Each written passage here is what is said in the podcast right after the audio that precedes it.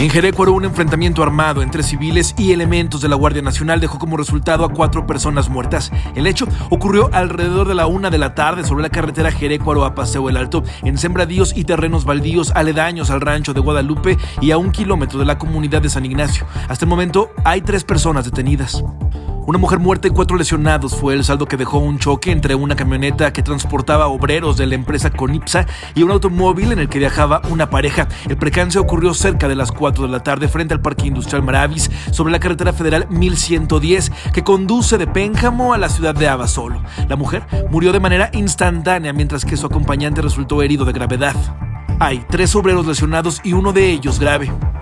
En este periodo de aislamiento se registraron tres intentos de feminicidio en un solo día. Esto ocurrió en los municipios de Dolores Hidalgo, Irapuato y León. Así lo informó Verónica Cruz Sánchez, directora del Centro Las Libres, quien advirtió que la violencia contra las mujeres irá en aumento. En esos casos aceitamos toda el sistema, los el sistema municipal de atención, la Procuración y Administración de Justicia y se proveyeron las medidas de protección como los refugios y de restricción para los agresores, sí, en esos casos que tuvimos conocimiento y el, auxilio llegó con nosotras, bueno, nos consta pues que, que, que funcionó.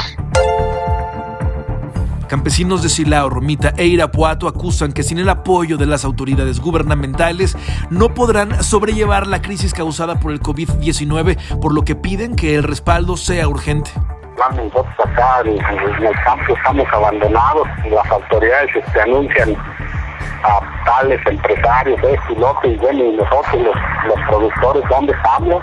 ¿Dónde nos quedamos? ¿O, qué? y somos los que producimos este, la materia prima de primera necesidad.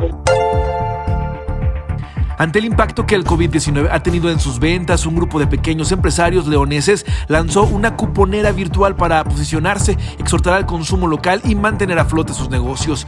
Luz María Carrera e Israel Silva, promotores de la iniciativa, explicaron que desde hace alrededor de dos años emprendedores conformaron la comunidad empresarial León Coemble, que cuenta con 257 integrantes. La mayoría de ellos cuenta con el distintivo marca Guanajuato. Entonces buscamos mantener la, la economía de la localidad activa, este, mejorando la, nuestra oferta al, al, mercado, pues, tanto en la calidad como en, en, promoción y en cosas accesibles por la, por la incertidumbre que se está viviendo. Esta plataforma ahorita ya está en desarrollo, ya empezó a, a programarse justo desde, desde el viernes que te comentaba, cuando aterricemos lo arrancamos y ya se empezó a, a este, a, a programar.